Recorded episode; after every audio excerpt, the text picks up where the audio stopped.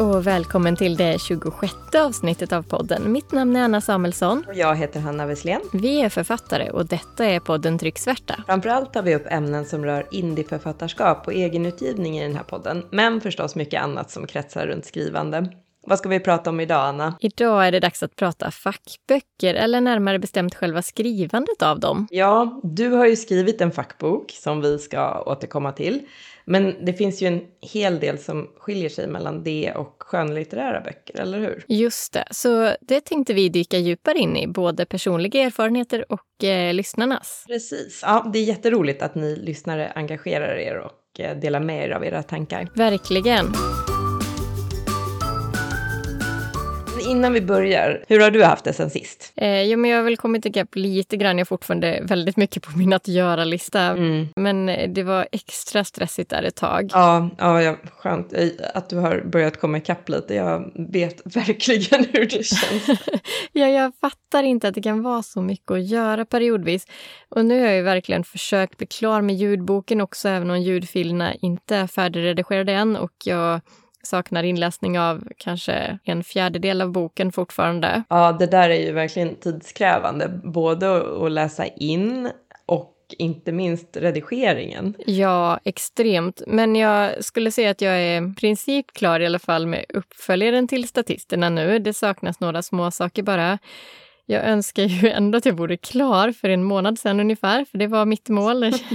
Det känns som att jag ligger efter min planering hela tiden, trots att jag inte ens har någon planering när det gäller skrivandet. Ja, oh, men gud, ja, det är samma här. Men jag har ju i och för sig en ganska tydlig plan för året. Det, det är bara det att jag inte ens har börjat på den, eller vad man ska säga. trots att det redan har gått över en månad på 2024. Ja, vad har du hittat på? Alltså, helt ärligt, jag har inte gjort något annat nästan än att eh, sova och jobba. Eh, har knappt lagat mat eller liksom någonting annat. Bara sovit och jobbat. Eh, inte med skrivande då. Ja, oh, usch, jobbigt. Ja, men det, ja, det, har varit några lite liksom fullsmockade veckor. Men jag visste väl om det i förväg egentligen. Så att egentligen har jag inget emot att jobba mer i vissa perioder för att sen kunna jobba lite mindre i andra perioder. Men eh, nu börjar jag känna mig lite, lite sliten.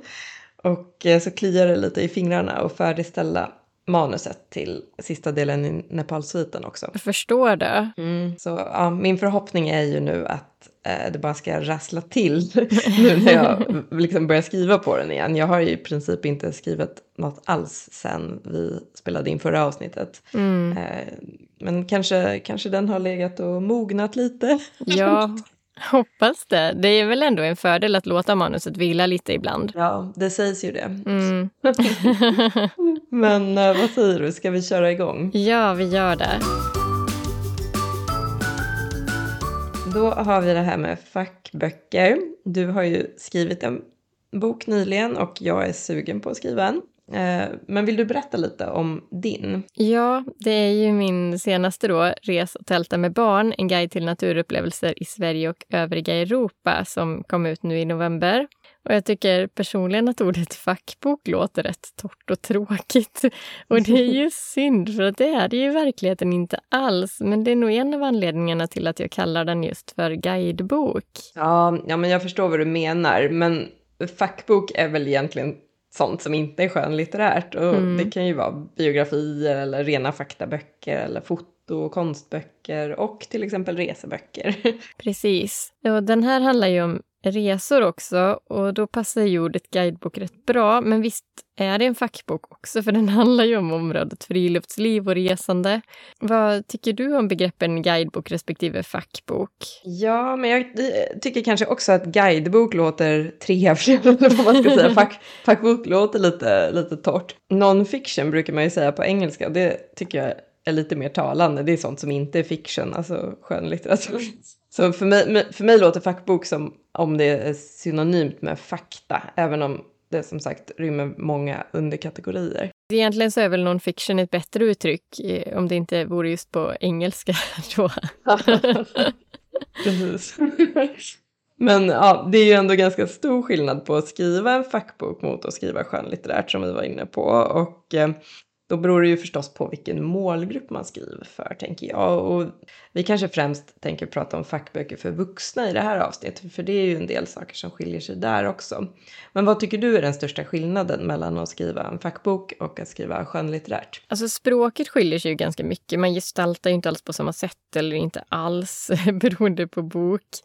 Eh, sen är det ju ja, men alla bilder skulle jag säga, även om en fackbok förstås inte alls måste ha några bilder. Nej, precis. Det behöver de ju inte ha, men just i resesammanhang så har de ju ofta det. Ja, och jag kan tänka mig även om de handlar om men, historia eller djur och natur till exempel, då är det ju också väldigt bra med illustrationer och eller foton då för att levandegöra texterna. Ja, absolut. Och även om man inte har illustrationer eller foton så är det ofta lite mer layoutat eller vad man ska säga, mer rubriker och sådana saker i fackböcker. Ja. Men foton och illustrationer används ju nästan lite som istället för gestaltning kanske man kan säga ibland. Ja, absolut. På något sätt så behöver man ju se mycket av det framför sig. Mm, ja, men precis. Men det här med bilder då som du var inne på, kan du berätta lite mer om hur du gick tillväga för att ha bilder i din bok? För det, det krävs väl för det första att det är högupplösta bilder? Ja, precis. Och man får ju anpassa bilderna lite också efter hur högupplösta de är, skulle jag säga. Ja, du kanske kan förklara vad högupplösta bilder är och hur man får tag i sådana samt liksom hur skiljer de sig från icke högupplösta bilder? Ja, eh, för, för det första, om man tar fotona själv skulle jag ställa in högsta kvalitet på kameran eller mobilen då man tar med den och helst råformat för att kunna rädda så mycket information som möjligt i de här väldigt ljusa och mörka partierna, för sånt klarar ju inte kameran lika bra som ögat gör. Mm. Men om ljusförhållandena är dåliga, då kan man redigera fram mycket, eller hur man ska beskriva det, i, i redigeringsfasen. Och om jag köper en bild så är de i princip alltid högupplösta skulle jag säga. Däremot oavsett om du köper eller tar bilden själv, kanske inte så pass högupplösta att du nödvändigtvis kan beskära ut en liten, liten del av bilden och sen dra upp den stort över ett helt uppslag. Det är inte alls säkert. Nej, just det. Och hur vet man om det går då? Eh, man får titta i egenskaper för bilden och också i ett bildredigeringsprogram skulle jag säga. Mm. Zooma in och se hur den ser ut. Och, och förr i tiden så var det ju en helt annan sak. Eller förr i tiden, behöver inte gå jättemånga år tillbaka, men jag menar när jag var ung, då var det inte nödvändigt att kamerorna hade sån superupplösning som de faktiskt har idag. Ja. Även billiga kameror så, så kan man få väldigt bra upplösning. Det, det, det hade ju inte jag kanske när jag började fota med digital kamera. Nej, men just det, det har ju hänt väldigt mycket där på Ja, men på ganska kort tid. Ja. Men, men det var alltså sådana bilder då förstås som du använde i din bok? Ja, det var det. Eh, jag hade ju däremot foton ett fåtal kanske, men ändå som faktiskt inte tåldes att dra upp stort över hela uppslaget för att de var tagna med mobilkamera. Och när jag tog just de här bilderna då hade jag inte planerat att skriva boken så jag visste inte att de skulle vara med och hade jag vetat det så skulle jag kanske tagit med en, en eh, systemkamera istället. Mm. För de, många bilder är ju tagna med systemkamera i, boken men jag, jag, fick även använda några andra då. Sen så är det visserligen en bra mobilkamera för som sagt de är ju väldigt bra idag men upplösningen räckte ändå inte riktigt till för att dra upp den över hela för att det ska vara en viss upplösning enligt tryckeriet. Och eh, ja, då fick jag flytta om lite med bilder och text och ha några foton lite mindre än vad jag önskat och ha andra foton större. Det är en väldigt kreativ process, väldigt rolig process. Men ja, i mitt fall hade jag ju tagit alla foton själv med undantag från typ två. Så jag hade ju 100% koll över bildkvaliteten och vad den vad det klarade av. Ja, just det.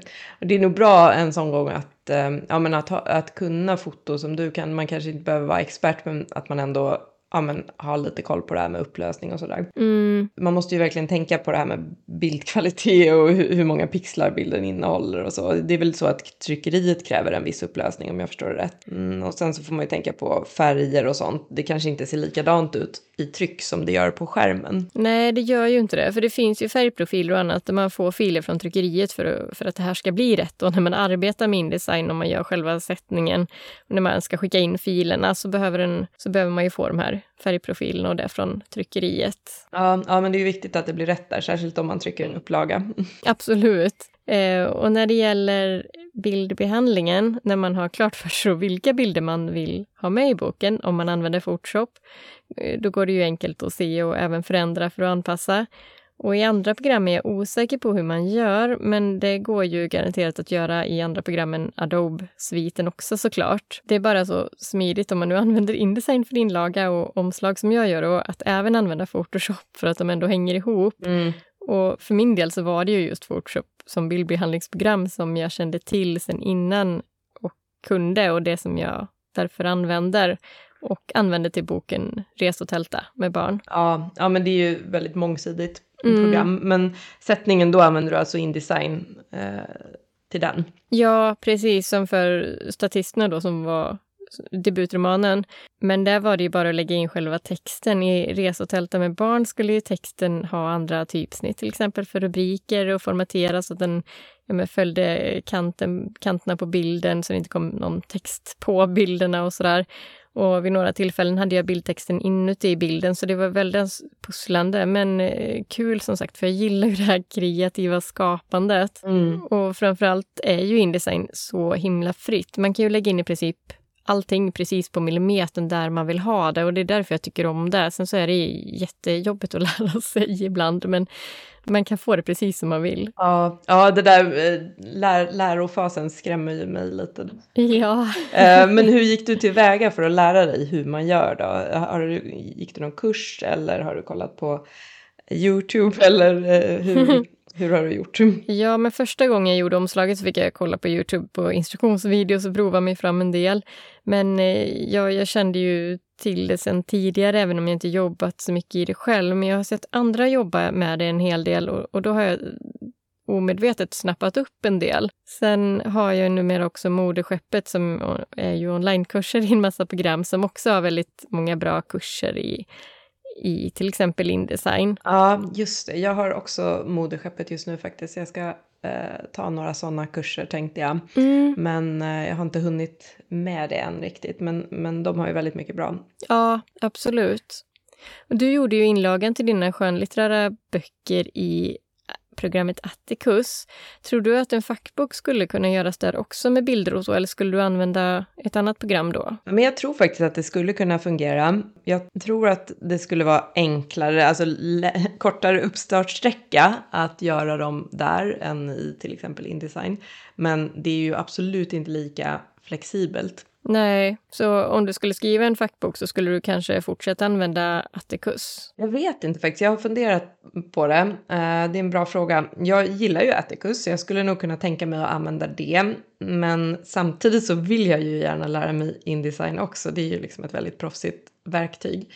Eh, så att det beror nog lite på eh, om jag kunde få till det så som jag vill i Atticus och hur pass mycket tid jag skulle kunna tänka mig att lägga på det projektet. Jag tror, jag tror absolut att det skulle ta längre tid för mig att eh, få till det i Indesign. Mm, vi får se helt enkelt då, när den, Mm. när, när den skrivs. Om, eh, men om vi går in på omslaget då, hur tycker du att en skönlitterär bok skiljer sig från en fackbok? Eh, ja, men, eh, jag tänker nog att den kan variera mer. Eh, många skönlitterära romaner eller uh, genrelitteratur kanske är ju ganska liksom likriktade med färger och typsnitt och så. Men en fackbok kan ju verkligen avvika. Allt från att vara liksom bara enfärgad med en titel till eh, att vara väldigt brokig. ja, jag håller med. Ofta är det ju något som har med ämnet att göra på framsidan. Jag menar, är det en kokbok så är det väl en eh, bild på en eh, pastarätt då, eller vad det kan vara.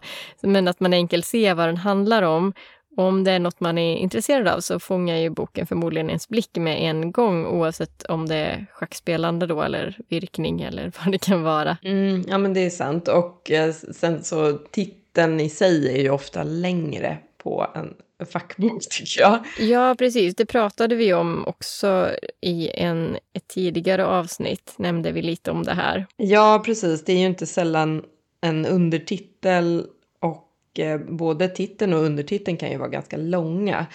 Och jag tänker att det är ju viktigt att redan på framsidan egentligen berätta om det är en nybörjarbok eller en bok för experter. Och jag tror att det är viktigare att ha en titel som bra beskriver vad boken handlar om än att den låter snyggt som kanske är viktigare i skönlitterära böcker. Mm. Eh, helst både och förstås, men när en läsare söker efter ett ämne så vill man ju att boken kommer upp som förslag och då krävs det ju ofta liksom en bra och passande titel. Mm. Eller eh, vilken typ av till exempel fotografering också som boken handlar om. Det räcker inte med titeln Ta bättre bilder utan då kanske man vill ha underrubriken Din guide till gatufotografering i Berlin eller hur du fotograferar bebisar eller vad det kan vara. Mm. Det, är, det är inte nödvändigtvis samma läsarkrets och man vill ju inte att läsaren blir besviken. Nej men precis. Och sen har vi ju det här med trycket också. Det har ju lite med bilder att göra så också men fackböcker kan ju ofta innehålla lite fler bilder och då ha ett tjockare papper. Hur um, gjorde du där? Jag hade 130 grams papper i min, vilket jag ju aldrig skulle ha i en roman. För det första skulle romanen bli alldeles för tung och tjock och jobbig att läsa.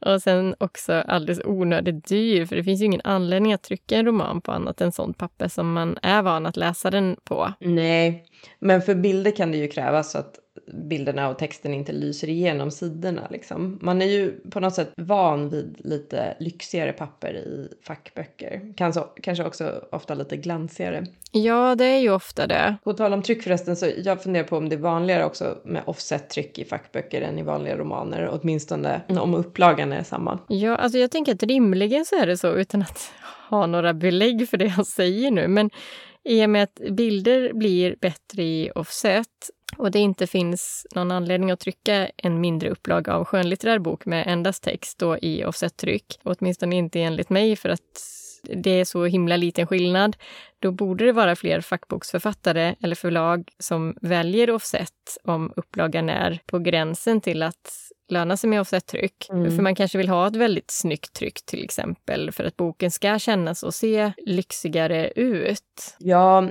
och kanske speciellt i, i såna här större coffee table-böcker kan jag tänka mig med stora fina bilder som täcker hela sidan och sådär. Jag tänker om jag skrev en bok som var en fackbok av något slag men inte hade så, så mycket bilder i eh, eller kanske någon illustration eller något sånt där, då är det inte säkert att jag skulle välja offset-tryck. Det beror nog lite på. Ja, verkligen. Eh, Sådana här stora coffee table-böcker som du säger, där syns ju verkligen bilderna. Och sen så kan ju sådana vara, vara väldigt dyra att köpa också, för jag menar tryckmetoden avspeglar sig ju i priset med, plus att det är ju dyrare att trycka bilder. Ja, såklart, och det, det tror jag väl läsare är vana vid, eller vad man ska säga, att man får betala lite mer för sådana böcker. Men mm. du hade ju offset-tryck på din senaste bok. Du kan väl berätta lite mer om liksom, hur det var? Ja, men i det fallet så tror jag inte att det var så stor skillnad i pris. Och eh, offset var ju var absolut snyggast, så att jag tyckte det fick bli det. Men hade jag tryckt, säg, jag ska hitta på 100x bara då, ja men då hade det kanske inte gått att göra så, eller det hade i vart fall inte varit värt det. Nej, nej men det förstår jag. Men eh, om vi stannar kvar lite med det här med pris då. En eh, fackbok har vi ju kommit fram till ofta blir kanske lite dyrare på grund av, ja men man kanske har bättre och tjockare papper eller fyrfärgstryck eller så, kanske trådbunden också.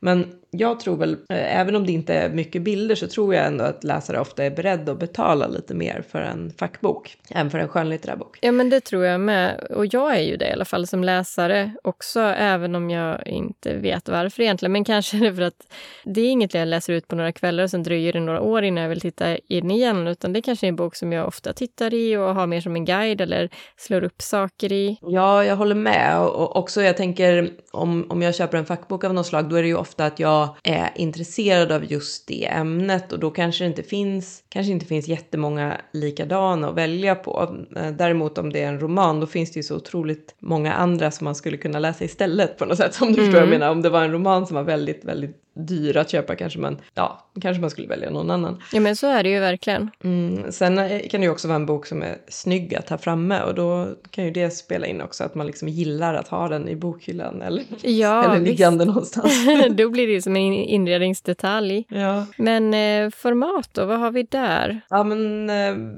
ja, det kan variera i och för sig, men många fackböcker kan ju vara lite större än en eh, roman. Ja, och, och kvadratiska eller i A4 eller liknande, det är ju heller inte ovanligt för fackböcker. Nej, precis. Och det, ja, det är väl ytterligare en anledning till att tryckpriset kanske ökar, men ja, det är lite friare format på fackböcker kan man väl säga. Ja, och, och, kanske är det för att bilder ibland behöver ta stor plats eller bara för att eh, ja, men det har, fackböckerna har vissa format av tradition. Mm. Sen eh, om man själv skriver en fackbok så kanske man ska fundera ett varv till, åtminstone som indieförfattare, över transport också. För fraktkostnaden lär ju öka, tänker jag, om, om man har en väldigt stor fackbok och att man hittar kartonger som i så fall passar om man vill ha en väldigt stor kvadratisk bok då till exempel. Ja, ja men det är en aspekt att ta hänsyn till faktiskt oavsett boktyp hur tung den blir och om den hamnar precis över en viktgräns transportmässigt men även storleksmässigt då förstås. Mm. Och vi kanske ska ta det med språk och text också, för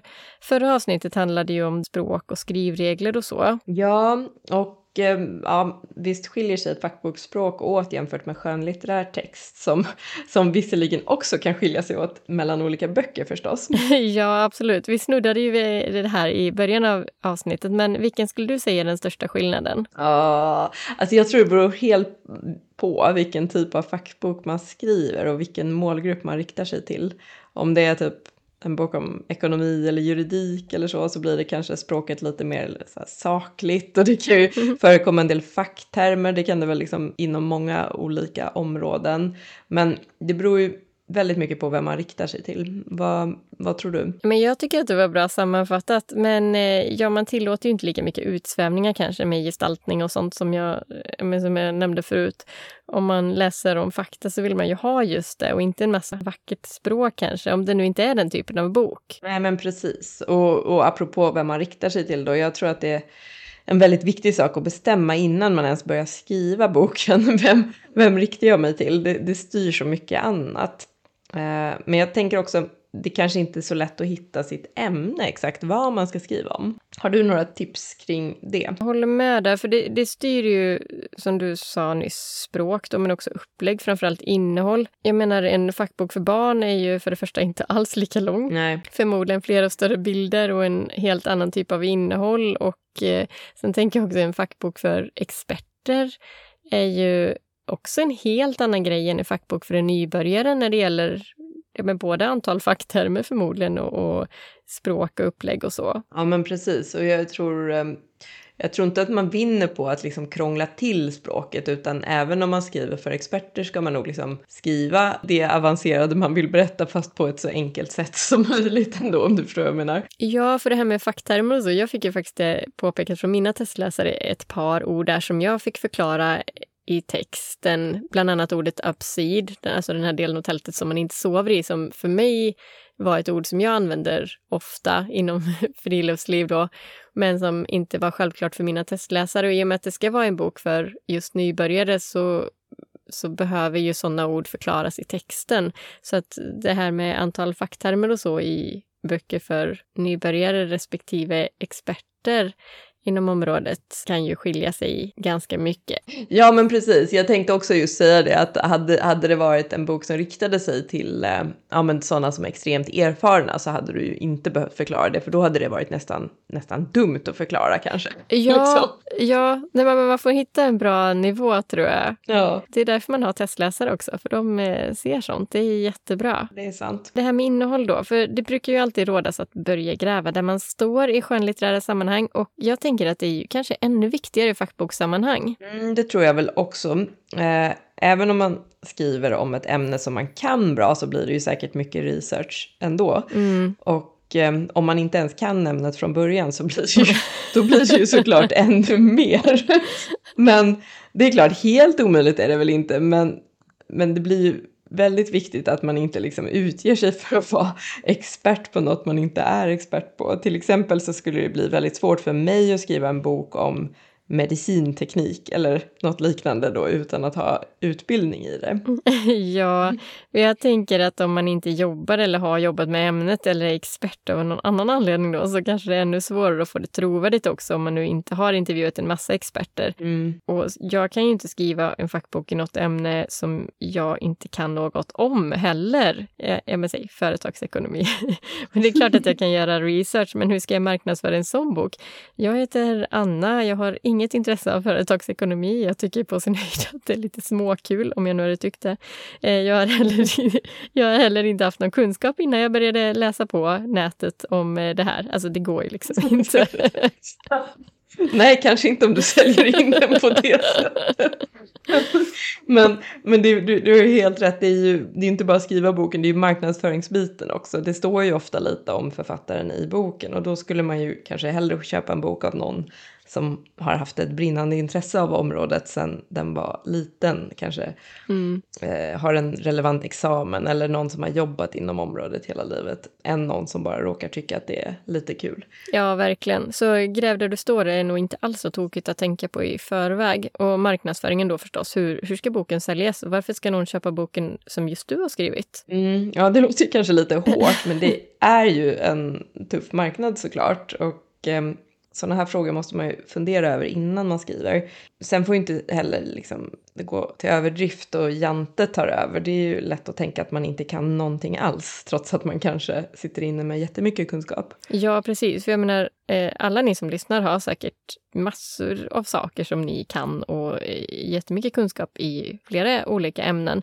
Men börja i så fall att skriva om dem och inte om något ämne som är helt nytt för dig om du inte vill ägna väldigt mycket tid åt research eller intervjuer eller annat. Ja, nej, jag håller med. Det, det finns ju för sig böcker som riktar sig till nybörjare på olika områden och som är skrivna av någon som själv just har liksom tagit sig förbi nybörjarstadiet. Det kan ju funka. Absolut. Men så då finns ju alltid risken att personer med mer kunskap i ämnet läser och hittar en massa liksom fel. Ja, det skulle ju vara lite jobbigt. ja, jo men lätt hänt. Och så om man ger sig på något sånt så tror jag nog att det blir ännu viktigare att hitta testläsare eller personer man kan intervjua som, som är experter som kan liksom eh, få bort de här värsta misstagen. Ja, ja. Men eh, sen när man väl har hittat sitt ämne att skriva om så gäller det också att avgränsa ämnet, tänker jag. Hur, hur gick du tillväga kring det när du skrev Res och tälta? Jag tänkte nog på vad jag själv hade velat veta om jag vore i målgruppen och vad jag kanske inte visste innan jag började resa och tälta med med barnen. Mm, just det, ja, men det, det låter ju klokt. Var det liksom självklart vilka saker som skulle vara med eller inte? Jo, men ganska ändå. I och med att ämnet är ganska stort så har jag kanske utelämnat en del saker såklart, som en renodlad friluftsbok däremot skulle ha med. Jag menar, jag har inget stycke om hur man hur man gör upp eld eller sådär. Men däremot tips på vad man kan äta eller laga över en eld eller friluftskök och vad som är bra att ta med sig. Mm. Ja men precis, jag tänker att risken kan ju vara att man liksom blir för bred och får med för mycket. Mm, den risken finns och resande i stort, i, i och med att boken ändå har ordet resa i titeln också, jag menar det ämnet är ju väldigt brett och, och jag tror för min del att det var svårare att begränsa bildinnehållet egentligen än texten, för jag hade ju ett enormt stort bildbibliotek för att jag fotograferat sedan jag var med 15. Och, och jag ville ha lagom mycket bilder, för det ska ju inte vara en fotobok liksom, utan en bra avvägning mellan text och foton. Mm, just det, jag förstår. Sen var det ju svårt att veta hur mycket och vilka färdsätt kanske som jag skulle ha med, för jag ville inte ha en bok som begränsade sig till att man ska resa med bil eller tåg som många kanske ändå tänker på. För jag menar, en resa kan lika gärna vara en veckas cykelsemester eller en helgtur i kajaken, så den är ju friluftsinriktad på det viset. Och, och jag har till exempel valt bort att skriva om flyg och vad man ska tänka på om man ska flyga med barn. För dels är det så lätt att ta sig runt i Europa och utan flyg, för den handlar ju ändå om Sverige och övriga Europa. Men också för att inriktningen ändå är tält och friluftsliv och det kanske är vanligare att man reser på annat sätt än flyg om man ska tälta i Europa. Så visst har jag avgränsat mig. Ja, men det där var ett jättebra exempel på någonting som du aktivt har valt bort eh, för att det liksom kanske inte passar just i den här boken eller just eh, den här målgruppen som du skriver för. Nej. Eh, men tycker du att det var någon skillnad i själva skrivprocessen jämfört med när du skriver skönlitterärt? Men just det här att jag kunde börja var som helst i boken. Inget kapitel eller del bygger på någon annan del. Så jag kunde skriva lite grann på kapitlet där jag beskrev färdsätt sen eh, lite på kapitlet om utrustning och just det där var faktiskt väldigt skönt att inget kapitel påverkar något annat, i, i vart fall inte särskilt mycket. Ja, nej men det är klart, det blir en helt annan, man har inte den här drama, dramaturgin och liksom nej. komma ihåg vad, vad sa den personen i, i, för tre kapitel sen och vart, vart var den här personen då?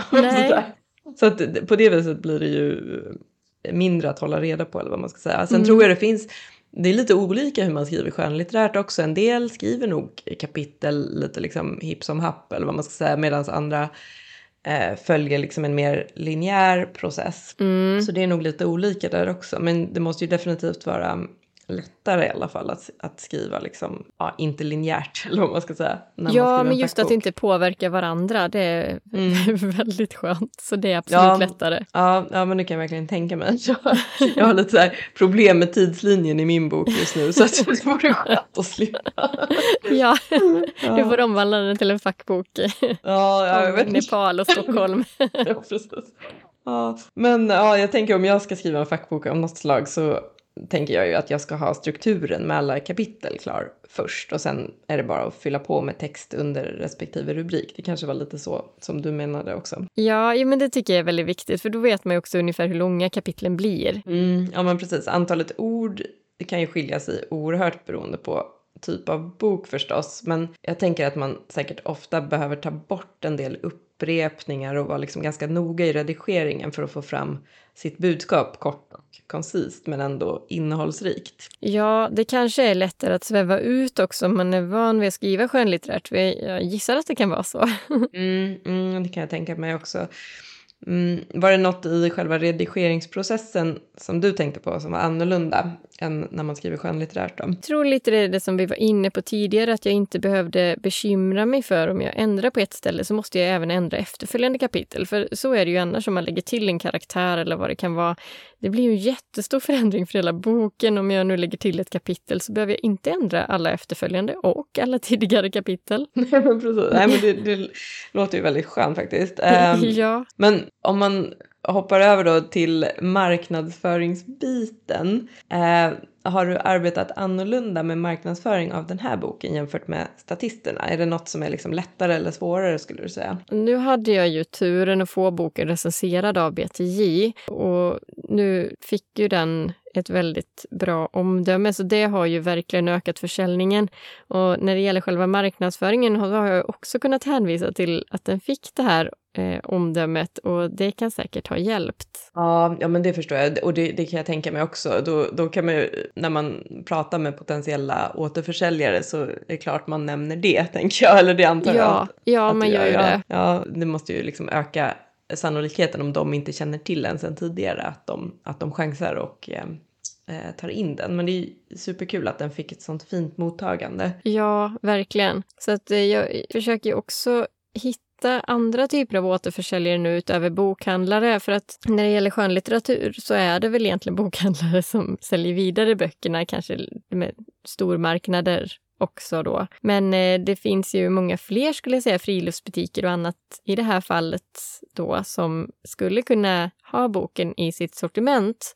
Däremot för en fackbok om, säg företagsekonomi som jag tog upp innan, det kanske är svårare att ha butiker som återförsäljare för att det finns liksom inte så många ekonomibutiker i samma utsträckning. Nej, nej men så är det ju. Just resor kan ju vara lite tacksamt på det sättet kanske. Men jag tror att, eh, jag tror att det där tankesättet kan man ändå liksom applicera på egentligen de flesta områden, kanske till och med på skönlitterärt lite grann, att man kan hitta ja, men lite så här oväntade ställen att eh, se om de vill ta in boken. Det tror jag, för det kanske ändå skönlitterära böcker berör någonting, om det är en viss plats eller om det är ett visst ämne eller så, så kanske den ändå kan säljas där. Mm.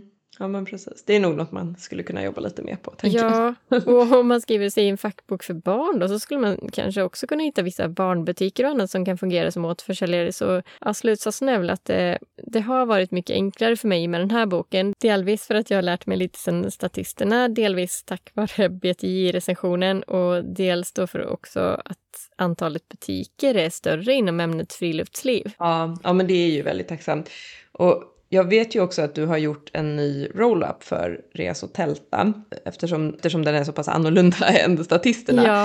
Eh, men tycker du att det händer att du liksom får svårt att välja vilken av din, dina två kategorier som du ska trycka på när du är ute och marknadsför eller är det liksom enbart en för, fördel med två olika typer av böcker tycker du? Ja, jag vill nog säga oftast att eh, utöver marknader på andra event, där är det ju rätt så tydligt om det är ett event som kanske handlar om friluftsliv eller vad det skulle vara så är det ju ganska uppenbart. Men just marknader där det är ganska blandat då försöker jag nog ändå trycka på det här skönlitterära för just guidebokens målgrupp är ändå ganska smal. Dels ska man gärna ha barn i familjen eller släkten att resa och tälta med. Dels ska man gilla friluftsliv och eller resande.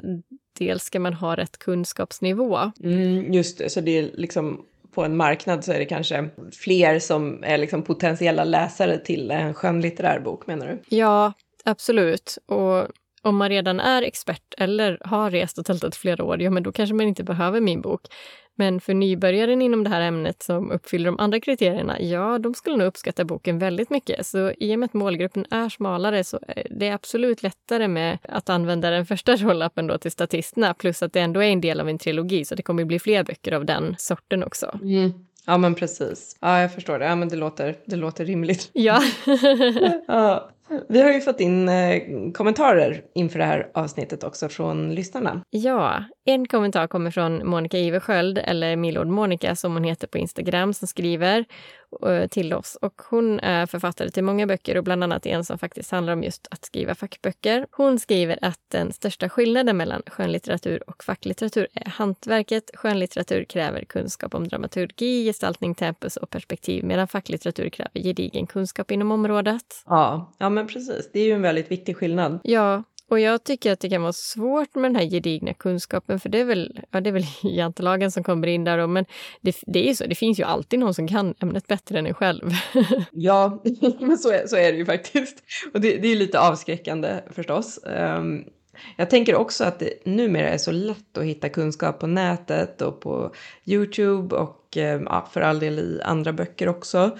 Så att det krävs liksom en personlig touch på boken tror jag också för att läsare ska vilja köpa just den här boken. Såvida man inte har lyckats hitta en så smal nisch att det verkligen inte finns så mycket skrivet redan. Så det är inte bara det är inte bara det här att det kan finnas någon som har mer kunskap, det är ju också lite hur man lägger in sin personliga vinkling på ämnet. Ja, så både personligt samtidigt som man kan skriva om ämnet. Sen så kanske inte alla kan alla steg heller. Jag menar utöver kunskapen inom området måste man ju också kunna skriva om det och förklara pedagogiskt och så. Ja, och inte minst att vilja göra det. Ja, absolut. Annars skiner det nog igenom och framförallt blir det knappast någon bok. Precis. Så sen som indieförfattare då så behöver man ju vara beredd att ta tag i alla delar av bokutgivningen på egen hand. Och det är inte alla som varken vill eller kan det. För det, det är ju ett hårt arbete som, som kräver mycket struktur och planering. Även om det finns, ja, det finns ju hjälp att få om man inte vill göra allting själv naturligtvis. Ja, så även om det finns många som kan väldigt mycket om saker så betyder det inte att det automatiskt blir böcker om ämnet. Nej, precis. Ett grepp kan ju vara eh, att man har ett samarbete mellan en författare och en expert inom något ämne som liksom skriver tillsammans. Sen så tänkte jag på det som Monica skrev om dramaturgi och så vidare. Mm. Ja, det behöver man ju inte kunna om man skriver fackbok. Men som sagt, ett sätt att strukturera och vara liksom pedagogisk och bygga upp allting i innehållet på ett bra sätt behöver man ju. Ja, sen skriver Monica också att båda skrivtyperna kräver noggrann planering. Själv använder jag ett projektverktyg som är gratis. På så sätt ser jag hur mycket tid jag lägger på arbetet. Givetvis planerar jag noga i min kalender. Mm. Eh, har du använt något sånt projektverktyg? För du nämnde ju väl det under eh, NaNoWriMo i alla fall, att du kunde se tider och sånt. Ja, på NaNoWriMo-sidan så går det ju att registrera sina skrivpass och jag tycker det är motiverande. Sen är ju inte det kanske det, det, är ju inte ett helt liksom, projektplaneringsverktyg, men man kan ju lägga in skrivmål och sådär och sen se hur man, hur man liksom ligger till. Mm. Och jag vet att både Scrivener och Atticus har ju funktioner att man liksom lägger in skrivmål, antal ord eller när man vill vara klar och liknande. Mm. Och um, ja, jag, det, jag tycker det, kan vara bra att använda något sånt. Men jag är nog ändå ganska förtjust i att också ha en plan i Excel. ja, ja, men det kan ju vara väldigt bra verktyg för det finns ju många projektsystem. Våra, ja, många kostar pengar förstås, men eh, de kan också vara ganska omfattande. Men ett eh, enkelt sånt projektsystem som kanske bara mäter tid och liknande behöver ju inte kosta något. Nej, nej så det, det är ett bra tips om man vill strukturera upp sitt skrivande tycker jag. Mm. Och som jag sa, jag tyckte det hjälpte till det här med att registrera ord. Och framförallt var det väldigt roligt när jag skrev på tredje delen i Nepalsviten där i november när jag började med den. Ja, det förstår jag. Mm. Men vad, vad, säger du, det är väl dags att, att runda av nu? Vad är ditt bästa tips kring fackboksskrivande? Ja, vi var ju inne på det lite innan, men jag skulle nog säga det här med synopsis. Fundera igenom vad du vill ha med och vad du inte behöver ha med. Och det måste nog, du måste nog fundera både utifrån dig själv och dina kunskaper och den potentiella läsaren också och strukturera upp i kapitel eller delar eller på något annat sätt i förväg. Det är, det är jätteviktigt för annars är det så lätt att det blir rörigt. Ja, ja men det är jättebra. Vad tänker du är viktigt att komma ihåg när det gäller att skriva fackböcker? Jag tänker nog att man ska eh, fundera över vad man kan lägga in som gör att rätt läsare blir intresserad av just den här boken. Hur man liksom kan göra sin egen vinkling på ett ämne där det säkert finns mycket skrivet redan. Eh, något som liksom, ja, gör att den är värd att köpa och läsa hellre än att bara läsa lite om ämnet på nätet. Samtidigt så får man ju inte fastna i det så mycket att det inte blir någon bok. Men jag tänker om jag skriver en fackbok så tänker jag nog börja med baksidestexten eller själva liksom säljpitchen. Varför ska någon läsa just den här boken? Ja, det tror jag också är väldigt klokt, just den här personliga vinkeln. För de allra flesta skulle nog kunna lägga till en sån till en bok. Det gäller bara att fundera ut på vilket sätt. Mm. Vi kanske ska berätta om nästa avsnitt? Ja, det gör vi. Då ska vi prata om olika programvaror som vi använder framför allt när vi skriver och hur man som författare kan dra nytta av de funktioner som finns i de här programmen. Ja, för det finns ju olika skrivprogram och även program för att göra inlaga och omslag och eh, vi har ju själva våra favoriter. Ja, vi har ju det. Och eh, du som lyssnar får gärna höra av dig om dina tankar och erfarenheter när det gäller det här ämnet. Ja, det skulle vara väldigt intressant att höra och Eh, om du undrar över något som vi pratar om idag eller kanske har frågor, skriv då till oss på podden trycksvarta.gmail.com eller på Instagram där vi också heter podden trycksvarta. Precis. Hoppas att du som lyssnat har fått med dig lite tips kring att skriva fackbok och kanske börjat fundera över vad du själv skulle vilja skriva om ifall du inte redan har gjort det. Du har lyssnat på podden Trycksvärta med mig, Anna Samuelsson. Och mig, Hanna Wesslén. Vi hörs igen om två veckor. Ha det fint till dess!